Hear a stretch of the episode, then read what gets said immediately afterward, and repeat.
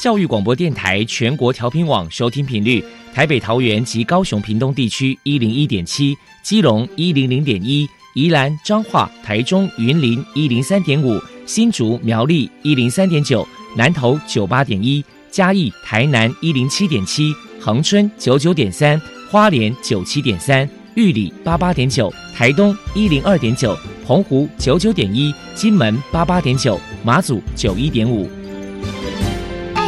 爱是包容，爱是牺牲，爱是分享，爱是服务。因为爱，特殊教育充满了无限的可能。用爱关怀身心障碍同学的未来，用心倾听资赋优异子女的心声。欢迎老师、家长、同学们，大家一起加入特别的爱这个大家庭。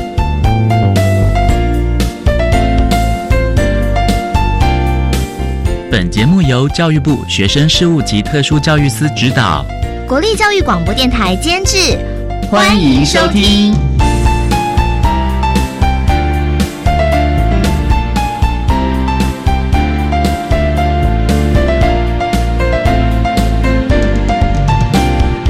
因为爱，我们在空中相聚，欢迎您再度收听特别的爱，我是小莹。这个节目在每个星期六和星期天的十六点零五分到十七点播出。在今天节目中，将为您安排三个部分。首先，在“爱的小百科”单元里头，波波将为您安排“超级发电机”单元，为您邀请星星王子打击乐团的董事长林美淑林董事长为大家介绍相关的资讯。另外，今天的主题专访为你安排的是“爱的搜寻引擎”，为您邀请获得一百零六年优良特殊教育人员荣耀的高雄市立大人国民中学资源班的蔡家芬老师，为大家分享《星空的孩子》，谈国中教育阶段自闭症学生辅导以及教学的策略，希望提供家长、老师可以做参考。节目最后为您安排的是“爱的加油站”，为您邀请社团法人高雄市自闭症协进会的郑静娟理事为大家加油打气了。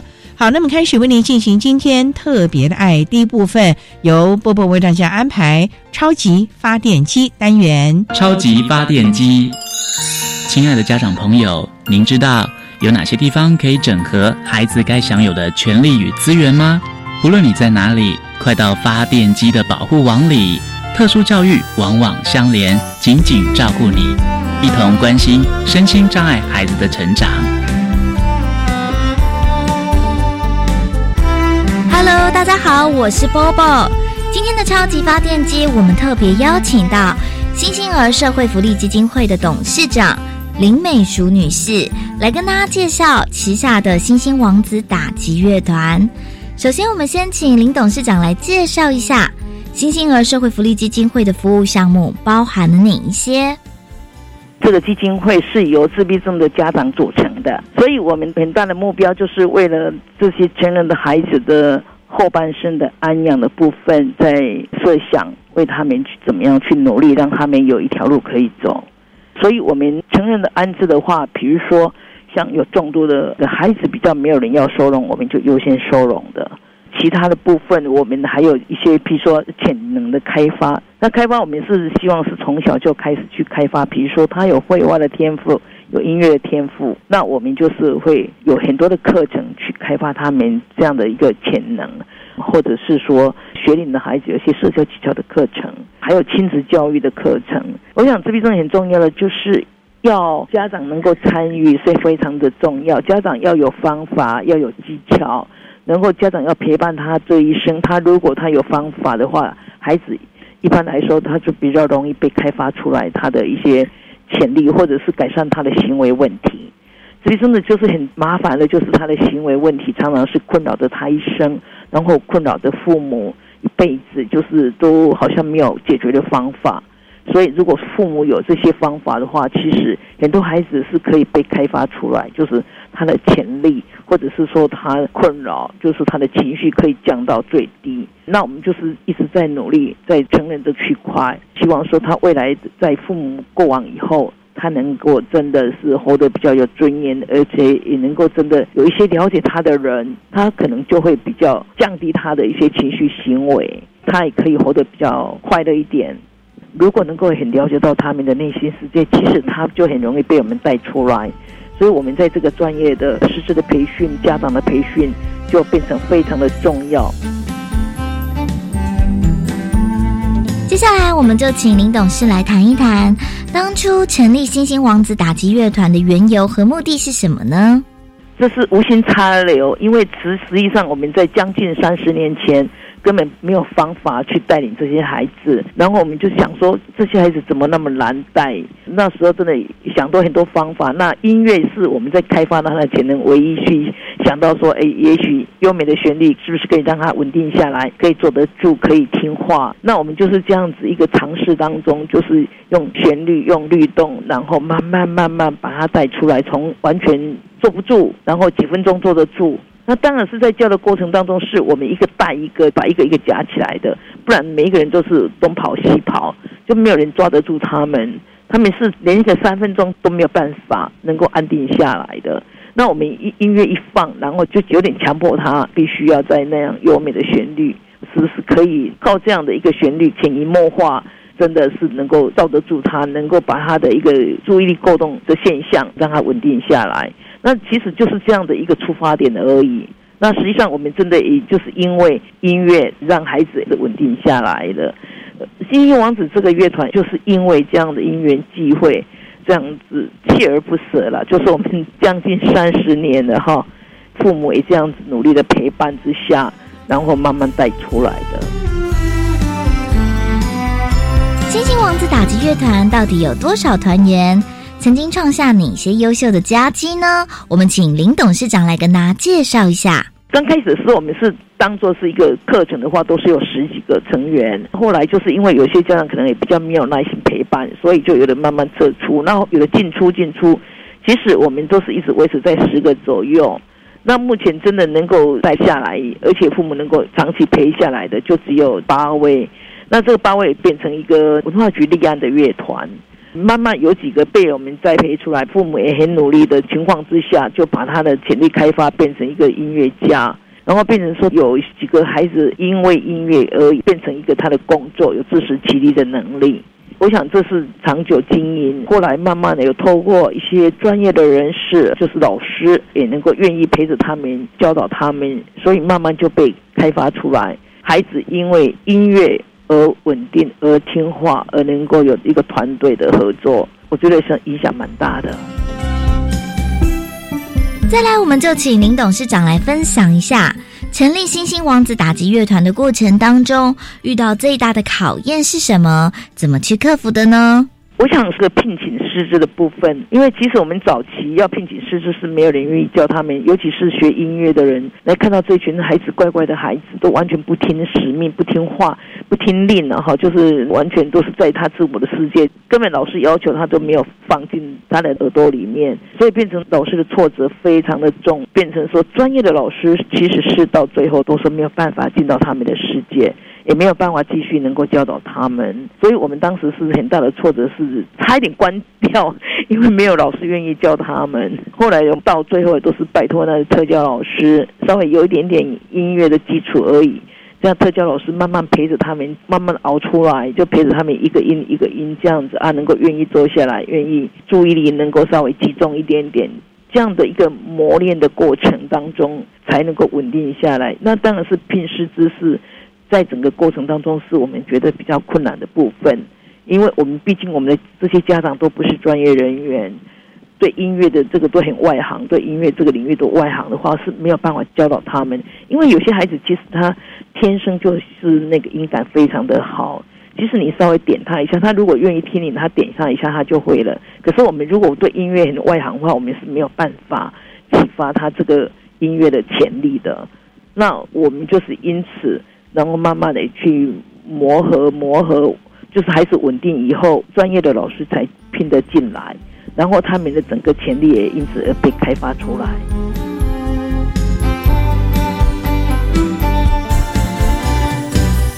到底自闭儿学习打击乐器有哪一些好处？另外，指导这些新星儿有哪些教学小 paper 呢？我们请林董事来跟大家分享。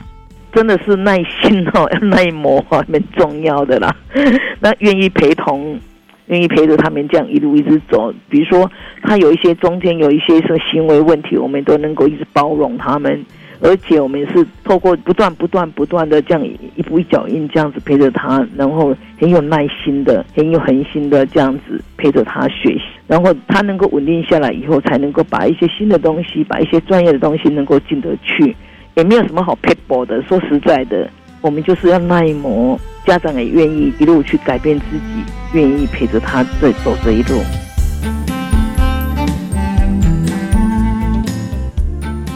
最后，林董事长还有什么样的话想要传达的呢？我想就是说，在这个外界对自闭症的了解的部分，那也不是那么多了。希望说说大家能够知道，说自闭症不是只有会音乐而已，他们有的会绘画，有一些天赋。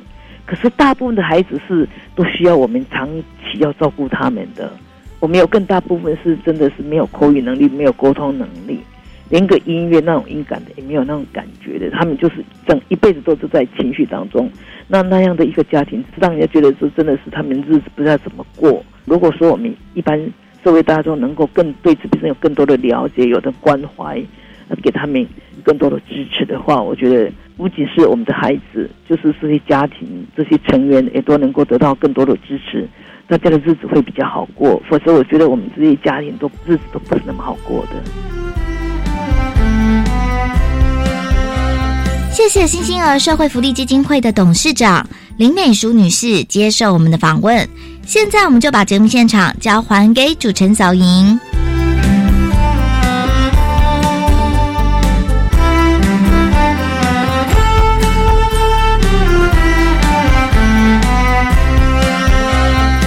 谢谢星星王子打击乐团的林美淑董事长以及波波为大家提供的资讯。希望提供家长、老师可以做参考。您现在所收听的节目是国立教育广播电台特别的爱。这个节目在每个星期六和星期天的十六点零五分到十七点播出。接下来为您进行今天的主题专访。今天的主题专访为您安排的是“爱的搜寻引擎”，为您邀请获得一百零六年优良特殊教育人员荣耀的。高雄市立大人国民中学资源班的老师蔡家芬蔡老师为大家分享《清空的孩子》，谈国中教育阶段自闭症学生辅导以及教学的策略，希望提供家长老师可以做参考了。好，那么开始为您进行今天特别爱的主题专访，《爱的搜寻引擎》。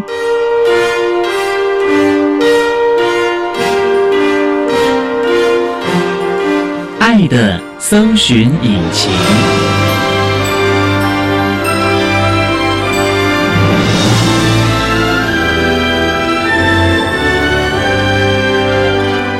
今天为大家邀请到的是获得一百零六年优良特殊教育人员荣耀的高雄市立大人国民中学资源班的老师蔡家芬蔡老师。老师您好，您好。今天啊，特别邀请老师为大家来分享《星空的孩子》，谈国中教育阶段自闭症学生辅导以及教学的相关策略。那首先啊，要先请蔡老师为来简单的介绍，您从事教育工作大概多久了？今年要满十八年。当初就是学习特殊教育吗？是。您是什么学校毕业？台湾师大特教系。在十八年前，怎么就会想到来念特教系了呢？我从小其实就立志要当老师。大学联考完，在选科系的时候，以家境来讲，我还是会选择以公费。公费那时候的选择大概只有四个科系，就是地理啦、公民啊。特教再加另外一个，我其实有点忘了。那时候我是选特教当做第一志愿，因为我在求学的过程中，我们班上也有一些，现在回想起来，可能有一些特殊需求的同学。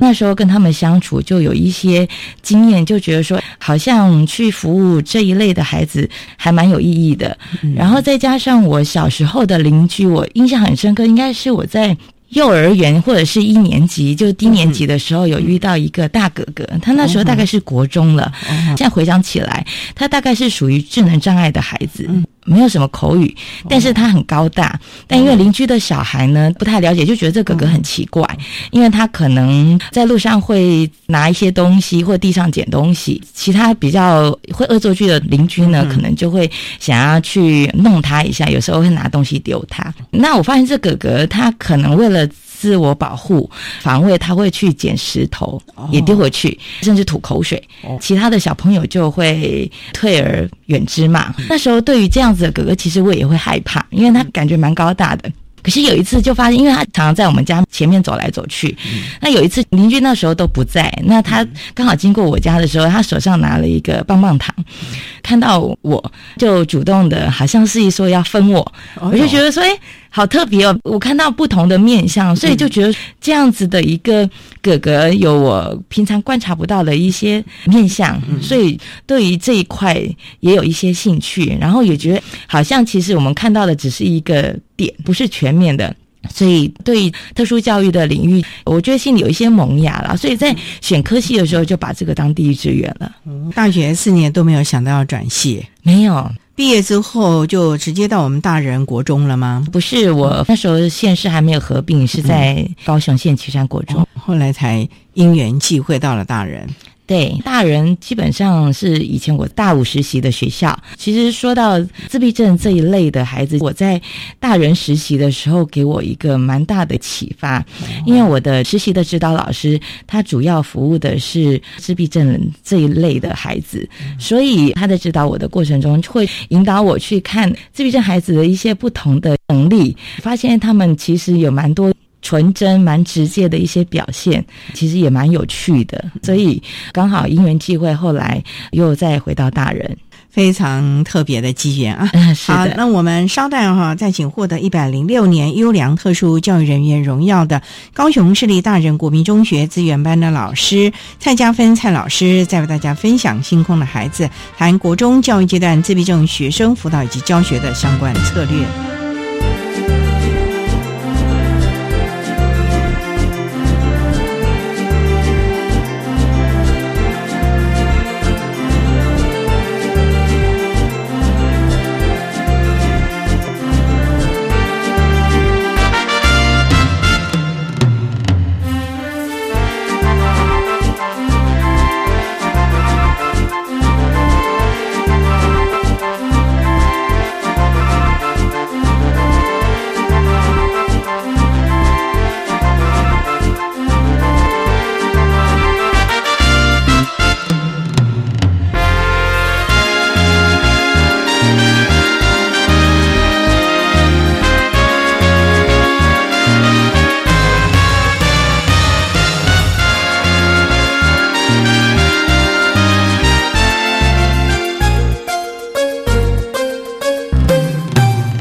电台欢迎收听《特别的爱》。在今天节目中，为你邀请到的是获得一百零六年优良特殊教育人员荣耀的高雄市立大人国民中学资源班的老师蔡家芬蔡老师，为大家分享星空的孩子，谈国中教育阶段自闭症学生辅导以及教学的相关策略。那刚才啊，蔡老师为他简单的分享了从事教育工作的机缘以及同事特教的机缘。那想请教老师啊，这么多年来教过的孩子的类型大概包括哪一些呢？自闭症类的是蛮多的，然后再来就是在特教班里面会有智能障碍，在资源班里面我常教到的就是学习障碍的孩子，再来还有过动症的孩子啦、博瑞症的孩子啦、听觉障碍的孩子或肢体障碍的孩子，大概这十八年来，大部分的障别。大概都有教过。那资优班的学生之前我也有上过课，但是这个比较不是我主要的专长。不过那想请教啊，因为自闭症其实也蛮多类型的，是你要针对不同的孩子，要怎么样的来提供相关的协助或者是教导呢？尤其到了国中啊，可能个个都比您还高壮了。是是的，当然自闭症就认知来讲的话，它分所谓的轻度、中度跟重度的孩子。以我大部分是在资源班而言，我服务的通常就是就是在普通班的自闭症学生，通常会是中度、轻度的自闭症学生。那当然，每一个孩子他的个别差异都蛮大的，所以我们在代理每一个孩子的时候，最基本的去了解他基础的一些现状，当然也是要去跟小学的老师啊，还有家长去做相关的转衔，搜集他的一些起点的行为，然后比较有效的一些应应的策略跟辅导的策略。所以我觉得前置的作业对我们来讲是蛮重要的。老师，那你大概会多久的时候就会先把小六的孩子你先了解了他的状况呢？是在五月还是他毕业之后还是暑假呢？以高雄市建府会而言，大概四月份就会结果出来。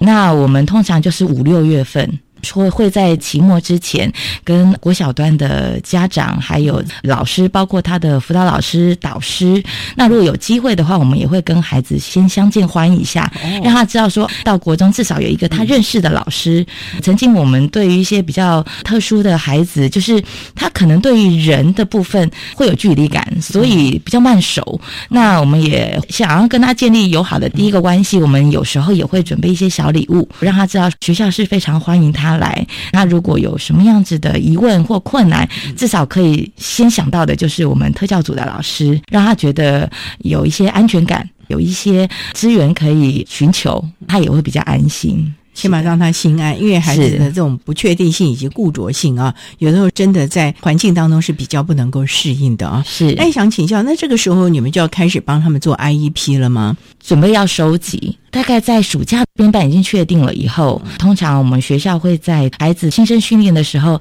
邀请他确认的导师跟家长还有孩子再做一次的亲师座谈，针对于老师的代班风格啊，家长会有一些了解。像代班的老师，大人国中会特别安排比较适合这个孩子的老师吗？因为我们学校是比较小型的学校，普通班班级数不多，以往资源班学生的人数大概都会超过班级数，所以很难去安排啦。再加上，因为其实我们学校的特殊需求的孩子比较多，所以几乎每一位老师都有带过的经验，所以我们通常不必特别的去安排了。是每位老师在特教的专业也都够了。如果真的有一些的状况，还是可以请特教组的老师们来协助了。是的，哦，那行政的这个部分也都开始理解了新生到底怎么样那个情形吗？会，因为在大人十几年下来哈，我觉得蛮好的一个做法，就是我们学校有一个传统，就是在暑假末，就是开学初，我们学校会有一个员工汇报，或者是我们会在开学前办一个研习，把今年度比较特殊的孩子的状况，透过那样子一个会议或者是研习，让所有的老师了解这个孩子的身心特质，那有什么相对的应应策略，这是一个做法。那当然，每一班的特殊孩子。的任课老师还会拿到一份书面的资料，是针对于该班他授课的班级里面的特殊的学生，有一个基本的现况能力的描写，还有一些相关的应用策略，也会特别标明这个孩子他的辅导老师、特教组的任辅老师是哪一位。那有疑问的话，可以找这一位老师。那要经过家长同意，这样子是的来宣导吧？对，当然，否则的话，全校都知道这些教职员工。是我们通常都会让家长知道说，我们会有一个做法，但。如果家长不同意，我们只会说啊，因为我们学校有很多，比方说自闭症类的啊、过动症类的啊，这些孩子，我们会把一些辅导的原则。跟老师们分享，对，可能就是有不同的做法，还是要应应一下了啊。好，那我们稍待在一起，获得一百零六年优良特殊教育人员荣耀的高雄市立大人国民中学资源班的老师蔡家芬蔡老师，在为大家分享星空的孩子谈国中教育阶段自闭症学生辅导以及教学的相关策略。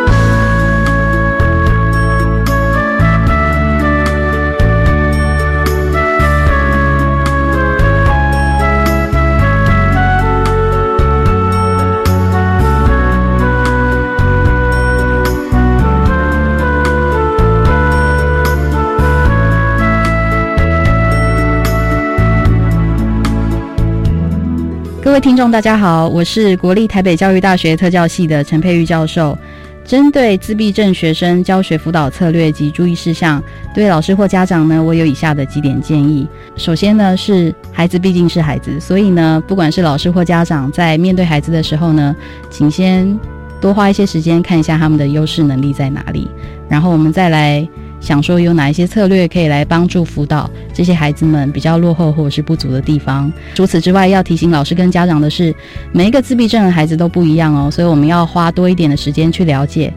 这个孩子特别的点，或者是他的需求到底是什么。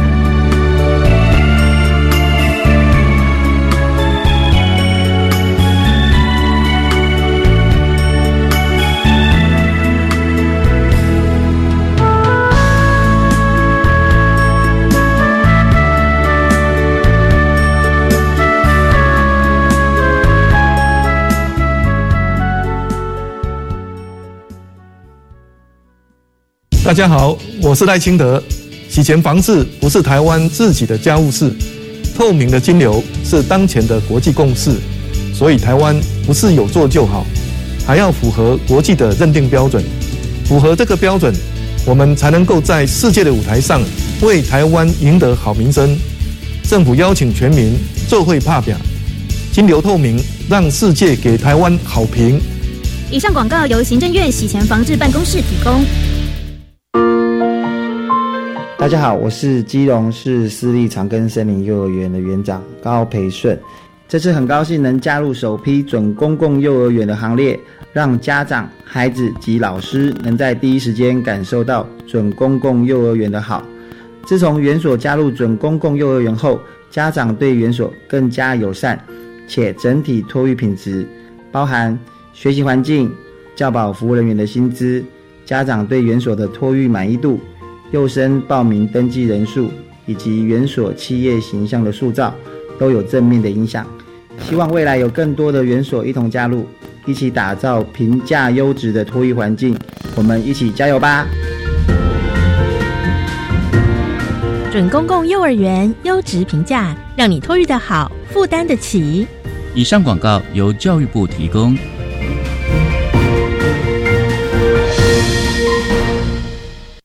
管那么的水，罗嘎西木啊！大家好，我们是欧开合唱团。您现在收听的是教育电台。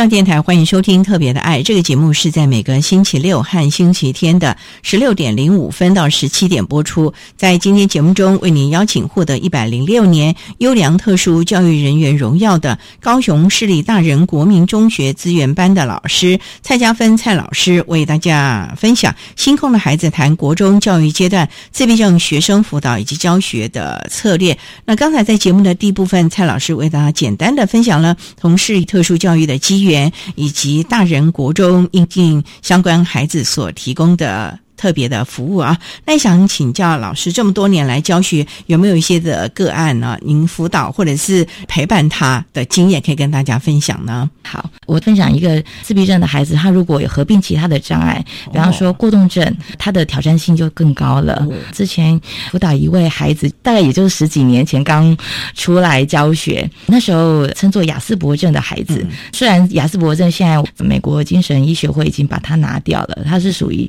自闭症谱。系的孩子，这个雅斯伯症的孩子，他语言是表达流畅的，但是因为他有合并过动的症状，所以他在情绪控管的部分会比较困难。在辅导他的时候，会有一些我觉得是挑战性蛮高的，因为他地雷区蛮多的。当然，地雷区之前可以收集，但是有时候也是会有新的。对，所以在辅导他的过程中。我们要花蛮多的心力去跟普通班的老师还有孩子说明他的特质，然后怎么去应应的部分。那当然说他有些什么地雷啊，而且会不时的碰撞到。对，比方说季节交替的时候会比较烦躁，有时候一些很小的点，他以前不会报，在那个季节他就会报。曾经因为他想要午餐的时候跟大家争吃剩下来的肉排，就会有一些冲突啦。因为很多人都想要吃这个肉排。刚开始的时候，他会因为得不到就生气，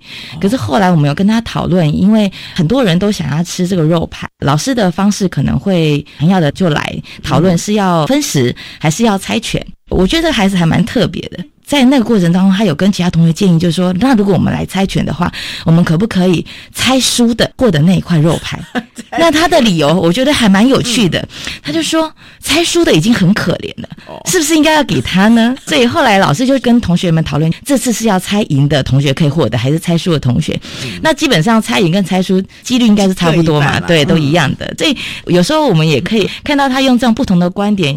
解决问题，我觉得还蛮有趣的。那当然。他情绪比较躁动的时候，可能会有一些破坏物品啊，或者是伤害自己，或可能会伤害到别人的一个部分。所以，我们通常在特殊的一些时间点，或者是他那一阵子的身心状况比较不好的时候，我们会跟老师们稍微预告，或者是他在调药的过程中，有些孩子他合并过动、注意力的问题。或者是情绪激动的问题，医生会辅以药物来治疗。我们也会跟任课老师说啊，最近调了药，可能要观察一下他服药的状况。可能在服药刚开始会有一些适应期，可能会有哪些症状，也会请老师稍微留意。那我们也会去协助处理。这个孩子还愿意服药。他家长还愿意配合辅导，是是，那这样子就各方面情绪就比较能够掌控、自我控制一下了。对对，那这个孩子在班上的人缘还算好吗？国中哎，其实同才认同是很重要的。对，其实不容易啦。其实孩子他有时候跟我说：“老师，我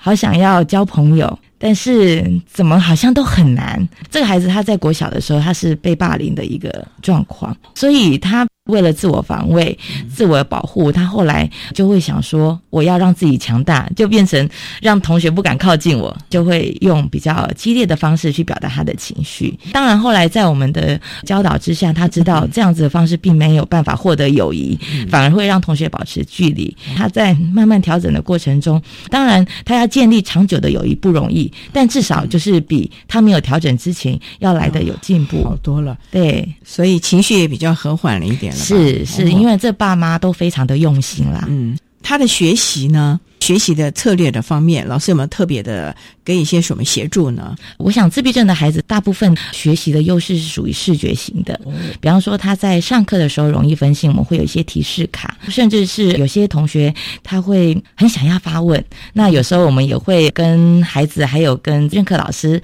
沟通说，我们可不可以有一些提示的卡片？比方说我跟孩子达成共识，他一堂课他可以发言三次，但是他这个发言卡我们会贴在黑板上，那他。发言一次，老师就会把一张发言卡拿下来，那他就知道说他只剩下两次机会，所以他要去把握。当然，他要问的问题是要跟课程相关的。那如果跟课程无关的，他就可以把它写下来，然后下课再去问老师。哦，他们常会问一些跟课程无关的，很容易他们会离题，会或者是天马行空想到比较远的一些议题。哦，所以这对班上其他同学的学习可能就会有一些状况了啊。是，好，那我们稍待要再请获得一百零六年。优良特殊教育人员荣耀的高雄市立大人国民中学资源班的老师蔡家芬蔡老师，在为大家分享《星空的孩子》谈国中教育阶段自闭症学生辅导以及教学的相关策略。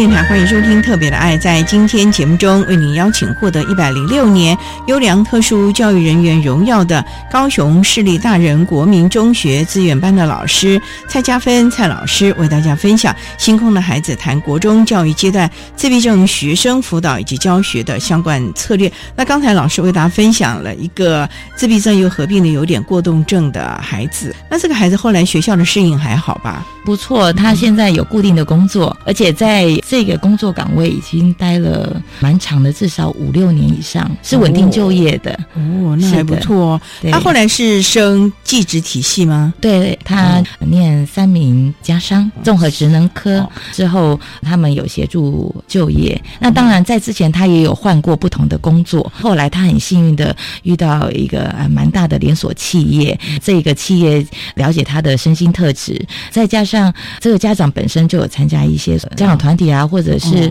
自闭症相关的一些教授他们所组织的团体，会有一些支持性就业的后续服务，所以可以让他在就业的过程中，如果有一些困难，可以获得相关的协助。那老师有没有另外的个案跟大家分享呢？我有一个孩子，他很喜欢画画。有一阵子，这个孩子他很喜欢引起同学的注意，他会画一些不雅的动作，而且他不需要打草稿，他画的非常到位，常常会画在自己的手背啦、大腿或者是纸上，就会秀给同学看。男生女生？男生。当然，那样子的画面其实是会让同学不舒服。嗯，我有跟他谈过，他是说他觉得很有趣，但他。并没有接受到同学不舒服那那样子的一个点。后来我跟他说明，他可以理解，但是他还是会忍不住。刚好我在书局看到有一本画册，它上面的封面是写圣旨，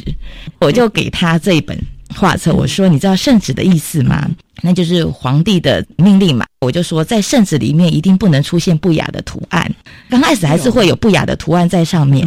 可是我还是会去检查嘛。他就知道说这个部分我要他善后，而且不允许。后来他知道这个部分他不能画，就开始画一些像赖的贴图、小贴图。那我就会给他一些鼓励跟肯定，也让他的家长跟导师知道，给他一些选择的机会，去肯定他做的转变跟小努力。他就会画的越来越好，所以他后来心情好或不好，都会把画画当做一个舒压的一个工具。所以他画完第一本，我就会给他第二本，甚至有时候我觉得哎，刚好看到还不错的画笔，我就会跟他约定，比方说目前这个时间，老师要看到你哪些行为的改变，如果你有达成，那就会作为奖励。所以他后来有达成这样子的约定。不过老师，我个人很好奇，因为国中的孩子半大不小，又是青春期。这个时候啊，大人的话都不太爱听的啦。是，那你要怎么去跟他沟通，让他能够按照你这个圣旨期望他的方向，慢慢的改正或者是修正他的一些行为啊，或者是一些想法呢？我觉得跟孩子建立一个信任、友善的关系还蛮重要的。他知道老师的出发点也是为他着想，当然。我们的一些策略有时候实行不见得是立即见效，在这个尝试的过程中，有时候也会遇到失败，而且每一个孩子他的有效的方式也不见得相同。我觉得就是跟孩子沟通好，基本上我觉得蛮多自闭症孩子，他如果跟你答应说他会做到，他尽可能的。对，但是如果是情绪管理的部分就不容易了，因为是当下他爆炸了，那个是有困难度。那但是在不断的练习的过程中，他会越来越进步啊，因为他会有一些成功的经验，让自己冷静下来。当然，他在情绪快爆炸，如果我们刚好在旁边，可以近身的有一些口语上的提示，协助他冷静。通常我在跟老师或者其他家长分享处理孩子的一些问题行为的部分，我们会有一个准。则就是先处理他的心情，再处理事情。在情绪的当下，跟孩子们说理其实是不容易的。他可能会比平常更固执。当然，我们会去同理他的心情，但是我会告诉他，你这样子的行为，老师是不能接受，因为是不当的行为，可能会伤害到别人或伤害到自己。对，但是第一个当下，你去同理他的心情，好像你可以说出他的心声，他当下的情绪就会稳定，至少会好一些。可是啊，这些孩子通常都是在普通班吧？是的，那普通班老师要有这个能力，或者是不能每次马上来求救啊，因为从事情发生到请你们过来，可能也有一段时间。这个段时间其实是一件很恐怖的事情哦。是的，所以为什么我们每一年都要去跟老师做一些情绪辅导策略的分享？当然，我们会有 SOP 的流程。比方说，孩子这一阵子的情绪容易引爆，那我们会跟任课老师们口头或是书面的通知，会跟他说明我们的步骤是怎么样。比方说，会有学生要来通报我们学务处。或者是辅导师特教组，就会有老师即刻的救援。我们会跟孩子们讲，当我们的学生在情绪引爆的时候，其他的同学的反应很重要，尽量的不要跟他有直接的言语的对话，因为不知道哪一个话语可能又会让他有继续的引爆点。所以常常我会跟孩子们讲，就是要听任课老师的指令。有时候无声胜有声，老师也会请同学在紧急的状况必要的疏散也是需要的。这些都是必须未雨绸缪的啊！是好，那我们稍待啊，再请获得一百零六年优良特殊教育人员荣耀的高雄市立大人国民中学资源班的老师蔡家芬蔡老师，再为大家分享星空的孩子谈国中教育阶段自闭症学生辅导以及教学的相关经验。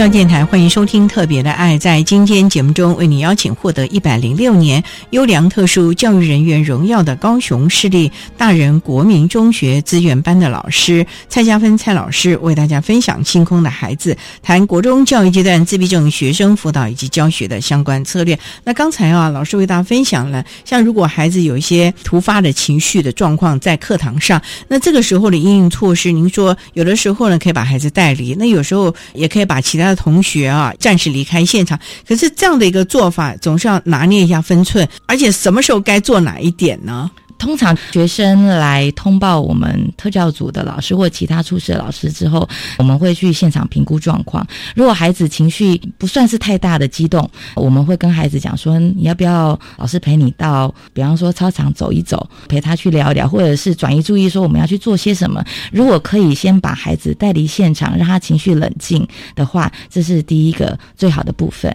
那如果真的他当下不愿意离开，那我们会跟任课老师打个暗号。好，那任课老师就说：“哎，这一节他们就转换到专科教室去上课，留下特教老师跟其他出事的老师来协助这位孩子，会比较技巧性的一个说法。”不过那也想请教了啊，像通常孩子如果有一些什么状况，学校老师就会马上打电话给家长嘛，因为我们听到好多的家长每次电话一响，他就心惊肉战啊，是是会就觉得都是报忧不报喜的，然后都觉得好紧张哦。这个部分你们会怎么处理亲师之间的关系啊？针对孩子平常的表现，不管是透过联络部或者是通讯软体 Line 或者是电话，我平常的习惯呢，就是好的部分跟需要修正的部分，我都会传递给家长。所以通常他们不会都只有接收到不好的讯息。当然，在说明孩子一些需要调整或者是他情绪爆炸的这些事件的部分，当然有时候我们会有讲到所谓的三明治的褒奖法嘛，让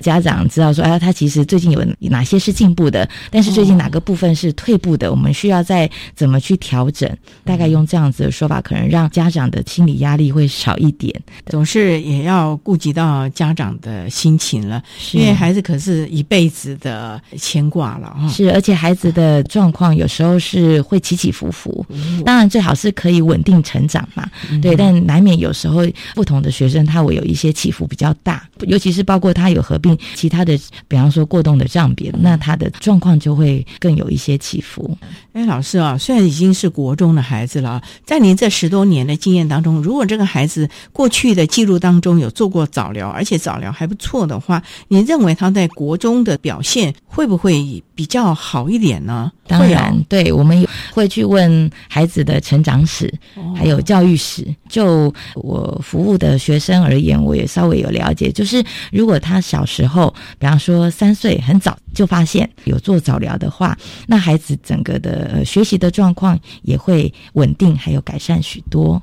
不过到了国中啊，也应该开始想他的性向了。在这个部分，你们有跟家长协调，或者是大家讨论孩子？上高中呢，还是高职、技职的系统呢？这个部分通常大概二三年级的时候就会逐步讨论。一年级会请家长先想一下，然后我们也跟孩子做观察。哇，学习还是一个蛮重要的，尤其这些孩子如果认知功能又不错的话，呃，虽然有自闭症这样的状况，那你们怎么来协助他的学习呢？以学科服务而言，如果说有些只是需要学科的服务，像国英数，那通常以自闭症类的学生而言，他们通常还需要社会技巧的课程。社会技巧课程通常我们会把，比方说呃那个年段有需求的孩子一起做小团体，比方说一组四到六个人这样子的一个课程。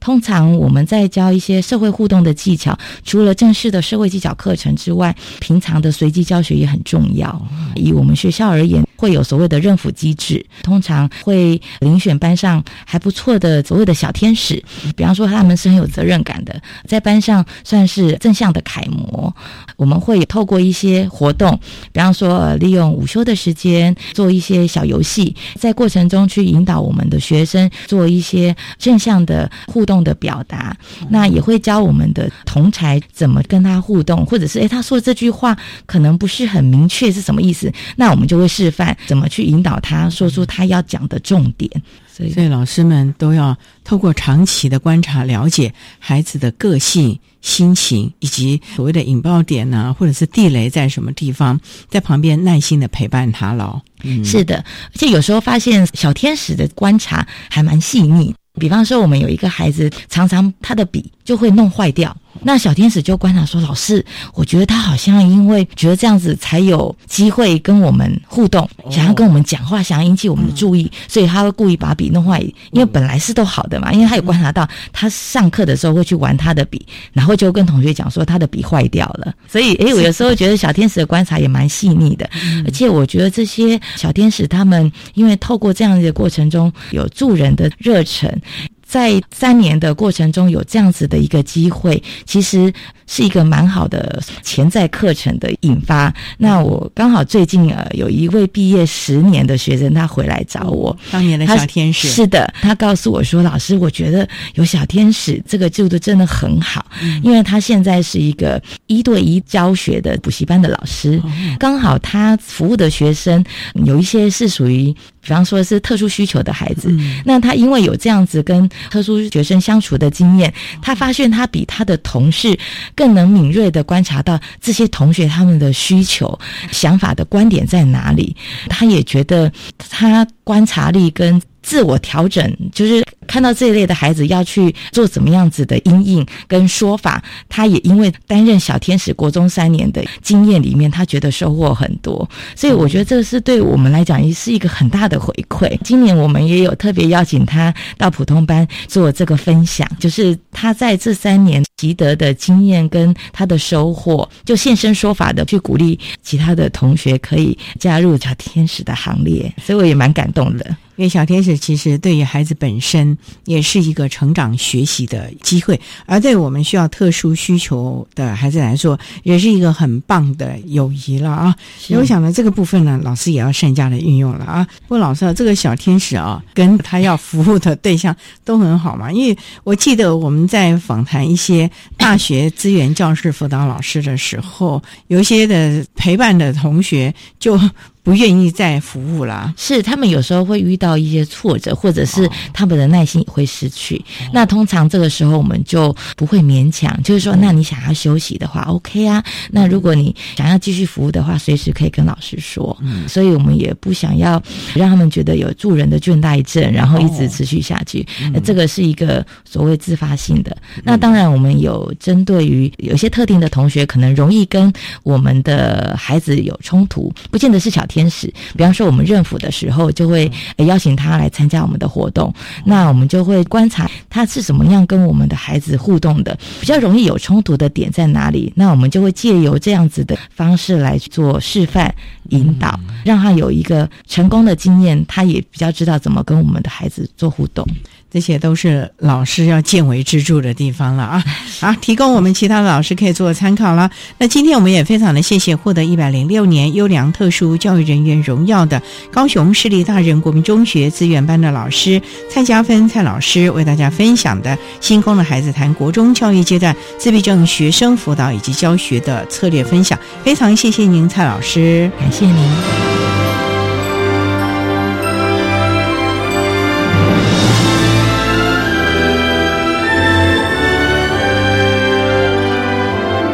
且获得一百零六年优良特殊教育人员荣耀的高雄市立大人国民中学资源班的蔡家芬老师，为大家分享了国中教育阶段自闭症学生辅导以及教学的策略，希望提供家长、老师还有同学们可以做参考了。您现在所收听的节目是国立教育广播电台特别的爱节目，最后为您安排的是爱的加油站，为您邀请社团法人高雄市自闭症协进会的郑静娟理事为大家加油打气喽。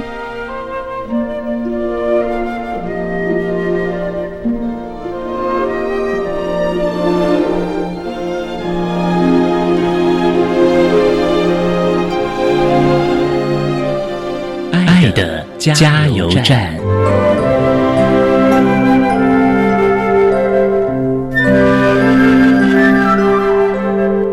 各位听众，大家好，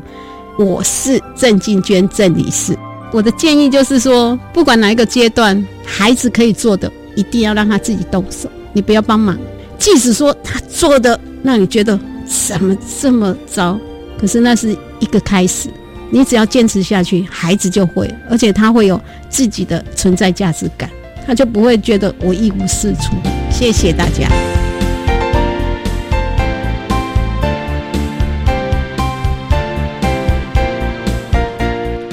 今天节目就为您进行到这儿了，感谢你的收听。在下个星期节目中，为您邀请高雄市立大同医院复健科的主任陈天文陈主任，为大家说明针对特性予以适切的借助，谈脑性麻痹学生医疗协助以及教育的辅导策略，希望提供家长、老师可以做个参考了。感谢你的收听，也欢迎您在下个星期六十六点零五分再度收听《特别的爱》，我们下周见了，拜拜。